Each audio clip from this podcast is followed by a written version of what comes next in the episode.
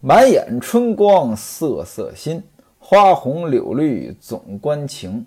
欲将欲结心头事，付与黄鹂叫几声。西门庆本想到李瓶儿房中休息，奈何李瓶儿身子不好，西门庆没办法，来到潘金莲房中。此时的潘金莲呢，已经睡下。西门庆推门进来：“我的儿，你又睡得这么早？”潘金莲说：“嘿，这可真稀奇啊！”哪阵风把你刮到我这屋里来了？你今儿个到谁家喝酒去了？西门庆说到韩伙计家，他打南边回来了。一来呢，给我解闷儿，因为我孩子没了呀；二来呢，也感谢我照顾他这趟买卖，请我到他家坐一坐。潘金莲说：“对，他在外边的时候呢。”你还在家里照顾他老婆呢？西门庆说：“哎，他是我的伙计，哪有这个道理？什么意思呀？西门庆是老板，这韩道国呢是伙计，因此呢，翻译成今天的话说，他是我的下属呀，我哪能干这个事儿啊？”潘金莲说了：“嚯，还伙计，还没这个道理，齐腰拴着根线儿。”只怕才过界去了，这什么意思呢？齐腰拴着根线儿，过去的青楼女子啊，这腰间呢拴着一根红绳，就是这根线儿。这干嘛呢？表示守身如玉。那青楼女子嘛，免不得跟客人在床上玩耍，但是呢，呃，都得讲究点廉耻，怎么办呢？腰里拴着一根线儿啊，这根线儿呢是不解开的。那意思呢，即便到最后一步，我也穿着衣服呢，哎，留着底线呢。当然了，这就是自欺欺人。就像这相声段子里说的，这穿着拖鞋呢不算裸奔。过去的青楼女子呢，从良之后，这根线呢就解开了，就这么个讲究。那这里才过界，才上边一个入，下边一个日。这就是那句骂人的话，形容男女关系那个骂人的脏字儿啊。今天呢，其实也老说，只不过呢，不是这个发音，那个发音比较难听，我也不能给您说。前文书呢也提到过这个字，才过界去了。那也就是说，你们还是干了这个事儿啊。潘金莲说：“你还糊弄我们？我们老早就知道了。你过生日，他在没在你这里啊？啊，你还偷偷的。”把李瓶那寿字簪给了他啊，还让他带过来炫耀。大娘、孟三儿这一家子哪个人没看见啊？我问了他一句，把他脸都问红了。这事儿他没跟你说吗？今天你又到他那边去，没廉耻的货！一个大摔瓜长淫妇，你看他那眉眼儿啊，描的那个水鬓那么长。查的这个红嘴唇儿好像人家的雪碧，就这样的妞，一个大紫枪色儿黑淫妇，你喜欢她什么呀？啊，各位您注意啊，这里边呢，呃，描写的是潘金莲眼中这个王六的长相，大摔瓜长淫妇。什么叫大摔瓜长淫妇？脸长，而且呢，那个鬓角呢画的很长啊，咱们都知道啊，这个。呃，两边这个脸两边这个头发，这叫鬓角啊。过去呢，这个女人呢，这鬓角呢，她也是要描一下的，跟今天的描眉一样啊，描的长长的。她脸长啊，当然就描的长长的。还有那个嘴唇，说她擦的倍儿红，鲜红鲜红的，好像别人的哎下面那个器官。另外呢，说她是大紫枪色黑淫妇，长得黑黑紫黑紫的。这就是潘金莲眼中的王六的形象，好看吗？当然了，潘金莲说这话肯定是极尽了贬低，这种贬低呢，肯定也不是毫无依据的。王六呢，确实脸长，确实呢，长得是黑紫黑紫的。潘金莲说：“我不知道你喜欢他什么啊？你还把他那个王八舅子也招进来，呃，王八舅子，王六的弟弟王晶。”你还把王晶招进来啊，让他那传话。西门庆当然是坚决不承认了啊，男人就是这个样子，干了什么坏事呢？反正只要没有捉奸在床，那就是坚决不承认。西门庆这打哈哈，哎，你这小奴才，别胡说八道，哪有这样的事儿啊？今天我们一起吃饭，她老公也在呀，她又没出去。潘金莲说：“你别拿这个话来哄我，谁不知道她老公是个冥王八，又放羊又拾柴，把老婆交给你，就图你的买卖，要赚你的钱。”先说这个冥王八，其实原文呢是冥王八。今天咱们骂人说人家是王八蛋、活王八。这王八是怎么回事？有人说王八就是甲鱼，这甲鱼招谁惹谁了？古代这个乌龟是吉祥的东西啊，古人很多人起名字，名字里边就带个龟，什么李龟年呀、杨龟山呀、陆龟蒙啊，包括唐朝那个张志和，这个志和这个名字是唐肃宗给他起的，他原来不叫张志和。他叫张龟灵，所以说这个王八这种东西是骂人的话，这是后来演化出来的。那怎么演化来的呢？您看《金瓶梅》的原文，您就知道了。人家原文呢写的也不是王八，写的是忘八，忘了八件事儿。哪八件事儿呢？八端，八端又叫八德，这指的是孝悌。忠信礼义廉耻，忘八就指的是忘八端，叫白了王八蛋。结果呢，这乌龟就倒霉了，就这么回事那又放羊又拾柴，什么意思呢？放羊就是让老婆出轨，拾柴呢，这是走个谐音，拾财啊，靠老婆出轨呢，弄点钱，叫又放羊又拾柴。潘金莲那意思就是他们两口子一起在这糊弄你钱呢，你犯傻，你就是四十里听冲响罢了。四十里听冲响，冲鸟冲就是过去的枪，这是火器，哎，打枪，枪声呢那很响呀，四十里外都能听见。那意思呢，你只有表面上风风光光、响响亮亮的，其实呢你暗里吃亏了。西门庆呢也不跟他争究，脱了衣服坐在床沿上。潘金莲呢把手探出来，把西门庆的裤子扯开，摸西门庆的下体。这一摸呢，挺软的，当然挺软的了。他刚从王六那儿回来呀，托子还戴在上边呢。潘金莲一摸这状态，那就说了呀：“啊，你看，鸭子煮到锅里，肉烂嘴不烂。”你看，不语先生在这里可以作证啊。不语先生就是男人的下体，我觉得呢这个词呢挺好。不语不能说，对呀，说出来不好听。不语先生在这里啊，你和他啊在那弄怂，怂到这么晚才回来。什么叫弄怂？就是男女之事。这里边的怂呢，呃上边一个从，下边一个耳，耸立的耸。有的写法呢，上边一个从，下边一个心，但我觉得呢，这个字应该是上边一个尸体的尸，下边一个从，这什么意思呢？就是精液。在我们老家呢，这个是骂人的话啊。我们说这个人怂，什么意思呢？胆子小，怯懦，叫做怂。有时候骂人说你这小怂，嗯，就是小混蛋，大概这个意思。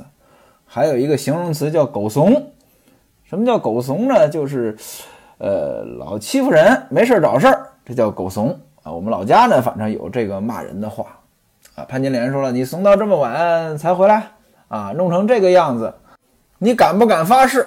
我让春梅舀一碗凉水来，你要是喝了，我算你好胆子。”您注意啊，潘金莲为什么跟西门庆说：“你要是没说谎，你就喝凉水？”因为啊，古代的中医认为啊，这男人在这个床榻之事结束之后喝凉水呢，会生病。什么病呢？脚肠痧啊，脚肠子啊一种病。这脚长沙呢，什么症状呢？就是肚子里边啊拧着劲儿的疼，就这种病。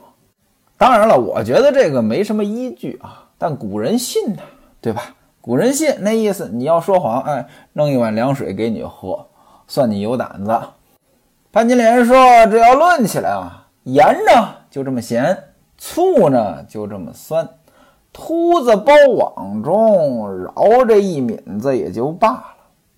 这什么意思呢？就是说江山易改，本性难移，盐就是咸的，醋就是酸的。那秃子包网中呢？过去啊，这个男人长头发，他的脑袋上呢有一个网子包着。”那没头发的呢？你包着啊，这么掩饰一下，其实呢也看得出来。但是呢，偶尔这一回饶你一回也就算了。潘金莲那意思呢，你要偶尔这么一回呢，我也不说什么。可是你是什么人啊？要是可着你的意思，天底下的老婆都得让你睡遍了。你这没羞没臊的东西，你是什么东西呀？一个大眼里火行货子，这什么意思呢？这句话确实不好理解。这古玩行里边呢，有一句黑话叫“一眼货”。什么叫“一眼货”呢？一眼就能看出来是真的，不用验，很明显。那意思呢？你西门庆一眼就能看出来你不是什么好东西啊！你也就是个男的，你要是个女的呀，你能养遍街，才变相啊！可这大街都是你的男人。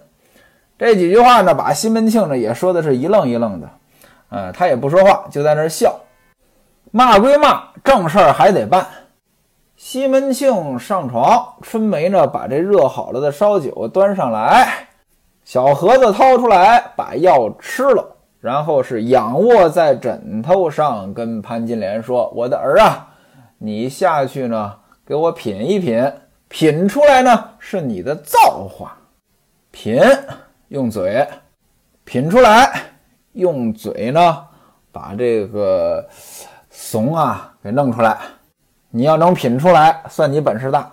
那西门庆刚刚在王六那儿已经把子弹呢消耗了很多了，哎，确实呢不好出来了。呃，那意思呢，你看看你的功夫吧。潘金莲说：“嚯，嘿，你那干净吗？你刚从那个淫妇那个窟窿里边掏出来，让我给你品。”哎呦，别别别，恶心死我了！西门庆说：“哎，休要胡说八道，哪有此事啊？”潘金莲说：“哪有此事啊？你敢不敢指着你这身肉，你发个誓？”两个人呢，就在这儿拌嘴。西门庆让他品，他不品，他嫌脏。吵了一会儿呢，潘金莲让西门庆呢下去洗一洗。西门庆懒得动，潘金莲呢从袖子里边掏出一块手绢，把西门庆下边这个给擦干净了，这才开始品。这一品呢，把西门庆的状态呢给弄起来了啊，状态越来越好。于是呢，翻身骑在潘金莲的身上，两个人呢就进入正活了。原文写：纵敖丙自后插入聘中。两手兜起鼓，蹲踞而摆之，似行山打，连声响亮。大体这情况呢，您也知道了。潘金莲这儿撅着，西门庆打后边。但是呢，西门庆呢觉得不过瘾，又让潘金莲呢这么躺着。西门庆呢往自己的下体上边呢又涂了点药，然后呢顶进去，哎，使劲。啊，这个潘金莲呢，觉得有点受不了了啊，这个嘴里不断的说：“打打呀，啊，你饶了我吧，啊，不用上药啦。”西门庆说：“小淫妇，你怕我不怕？你还敢不敢对我无礼？”潘金莲说：“那你饶了我吧，我再也不敢了。啊，你看我的头发都散了。”两个人呢，呃，颠鸾倒凤，折腾了半宿，这才睡去。闲言少叙。转眼到了重阳节，西门庆跟吴月娘说：“说韩伙计呢那天请我吃饭啊，请了一个卖唱的申二姐，人长得不错，又会唱。我让小厮呢把她接过来，在咱家呢让他给你们呢唱两天。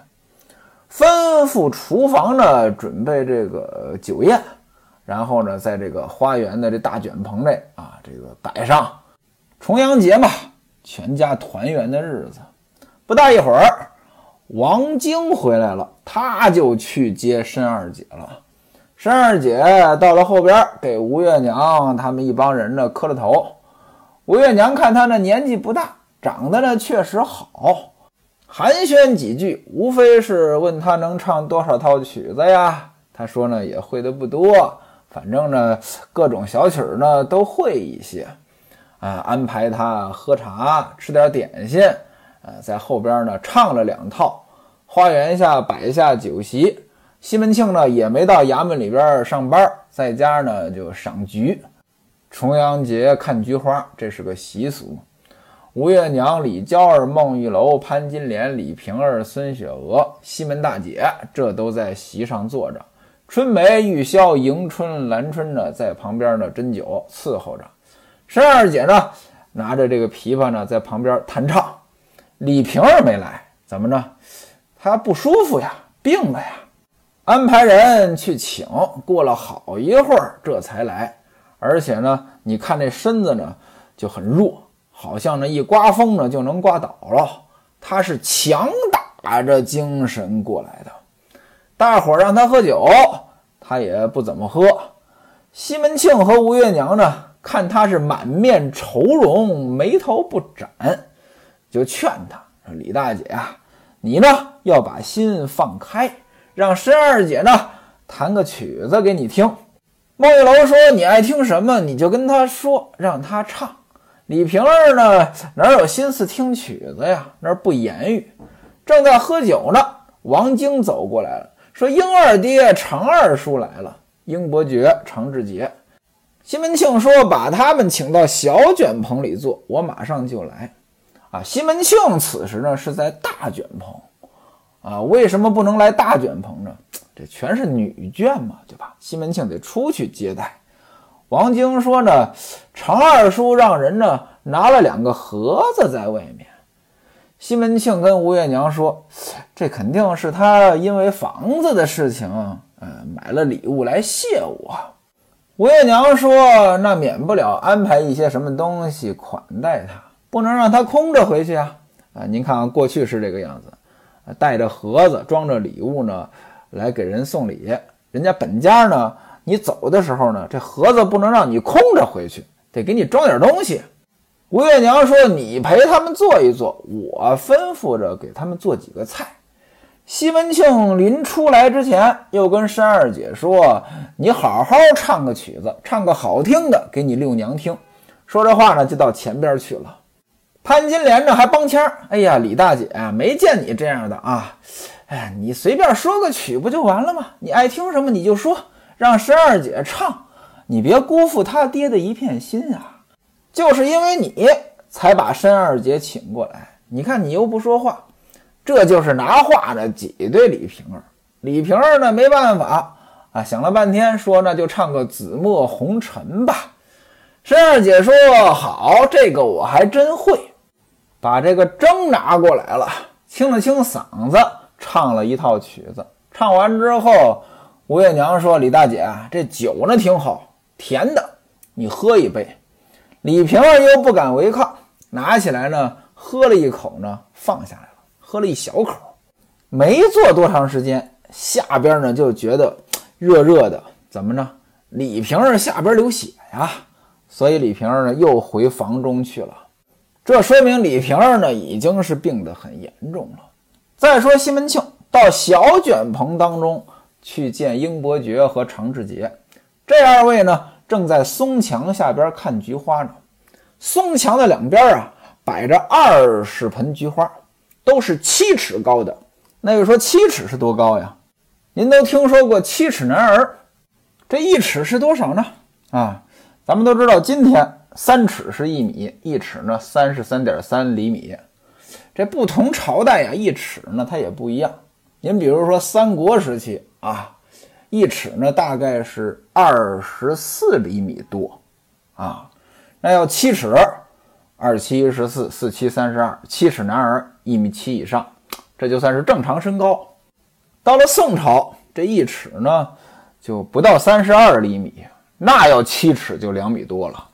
那要形容人身高，那就是五六尺。所以您看啊，这个过去这说书先生啊，上午说三国，那按照三国时期的尺来说，这位大将身高七尺，身高八尺，这挺好。下午呢说水浒，梁山好汉，那是宋朝时候的事儿啊，身高五尺，身高六尺。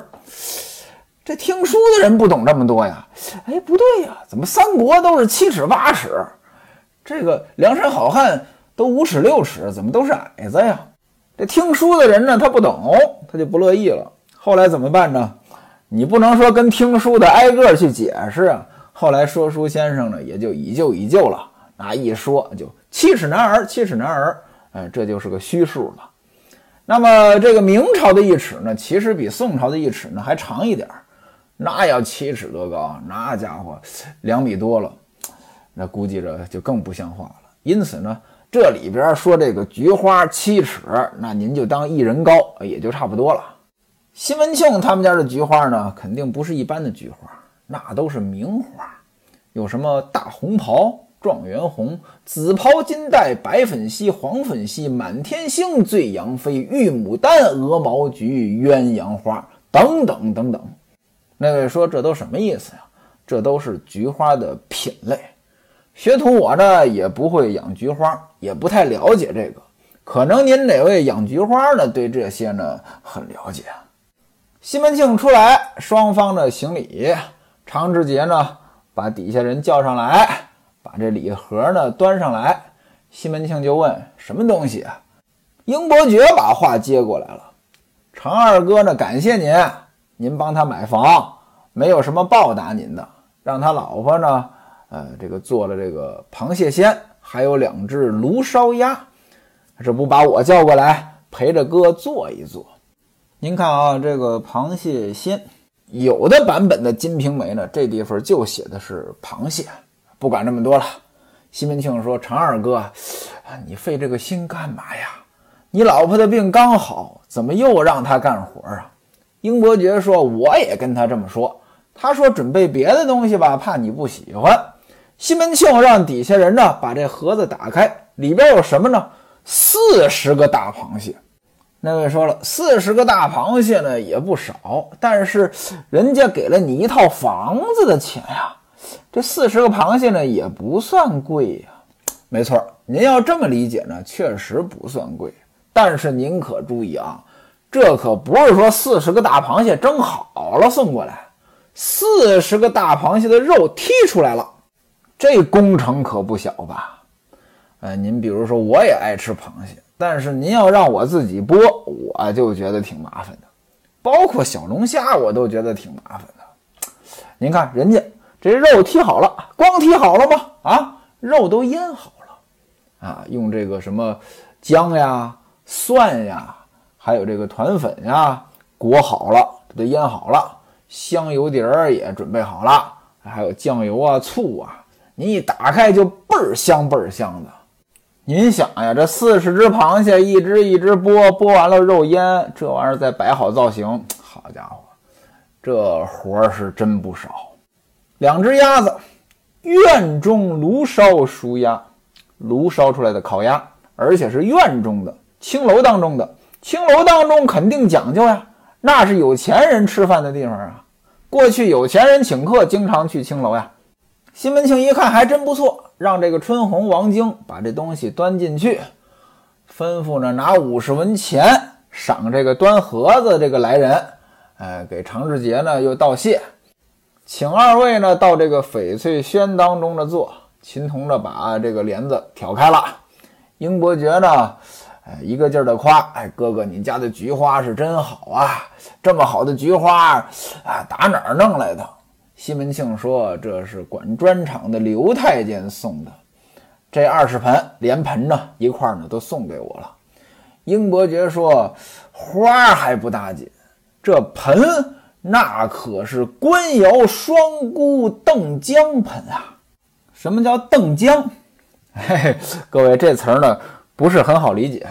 您哪位要去过山东？山东聊城啊，有一个澄浆玉泥。这个澄浆就是这个东西。什么叫澄呢？我老家呢，这个喝这个白米稀饭。什么叫白米稀饭啊？南方呢是这个白米粥，熬得很粘稠。我老家不是，这一大锅水呢，放一点米，熬出来呢很稀啊。白米稀饭，你要是想吃这个米，不想喝这个水，怎么办呢？我们老家的话就叫做把这米粒儿澄出来。澄出来呢，其实就是筛出来，大概这个意思。那这个澄江玉泥的澄，其实就是这个意思。从黄河底把这个泥呢捞出来，这捞出来它肯定有杂质啊，它留下这个细的，把这粗的呢全给澄出去，这就叫澄江。当然了，不是一道工序啊，一道一道又一道，这个泥挖上来，先过滤一遍，然后呢加水，加水给它搅浑喽。搅浑了之后呢，再拿这个纱布来回来去的过滤，最后留下那个最细的，这个过程就叫澄啊。然后把这泥烧出来，那当然很细了，像玉一样，澄江玉泥。英伯爵呢，那毕竟是吃过见过，一看就明白了，这是官窑烧出来的。官窑那是给皇上他们家烧东西的啊。官窑双箍澄浆盆，双箍上面有两个箍。有两个箍干什么呢？这个盆它肯定很大才需要箍啊，那小盆小碗那就不需要了。这大盆里边装的东西多，怕把它压坏了，才有这个箍，说明这个盆子很大。英伯爵呢，不光见过，还懂怎么弄啊！用这个绢罗打，绢罗打就是拿纱布过滤啊，用脚踩着和泥。那古代没有机器，对吧？哈哈，你没有机器，这个人力这手是有限的呀。你要说这个和的泥比较大比较多，那用脚踩它有力呀，啊，因为你得反复的和呀，和的过程不能里边有这个气泡啊，啊，这样再去烧啊，哥哥，你这个啊，跟这个苏州的澄江砖是一样的做法，哥哥，这盆儿那一般人可找不来呀。您看啊，这就是拍马屁，拍马屁你也得有学问，对吧？啊，这盆好，太好了，好在哪儿不知道。那你说，人家听着虽然也舒服，但总觉得空。你按照英伯爵这么夸，那人家本家听着那能不开心吗？英伯爵狠狠地夸了一通，啊，闲聊呗。这时候底下人茶端上来了，几个人喝茶，正在喝茶呢。西门庆说：“对了，常二哥呀，我有一件事情问你。”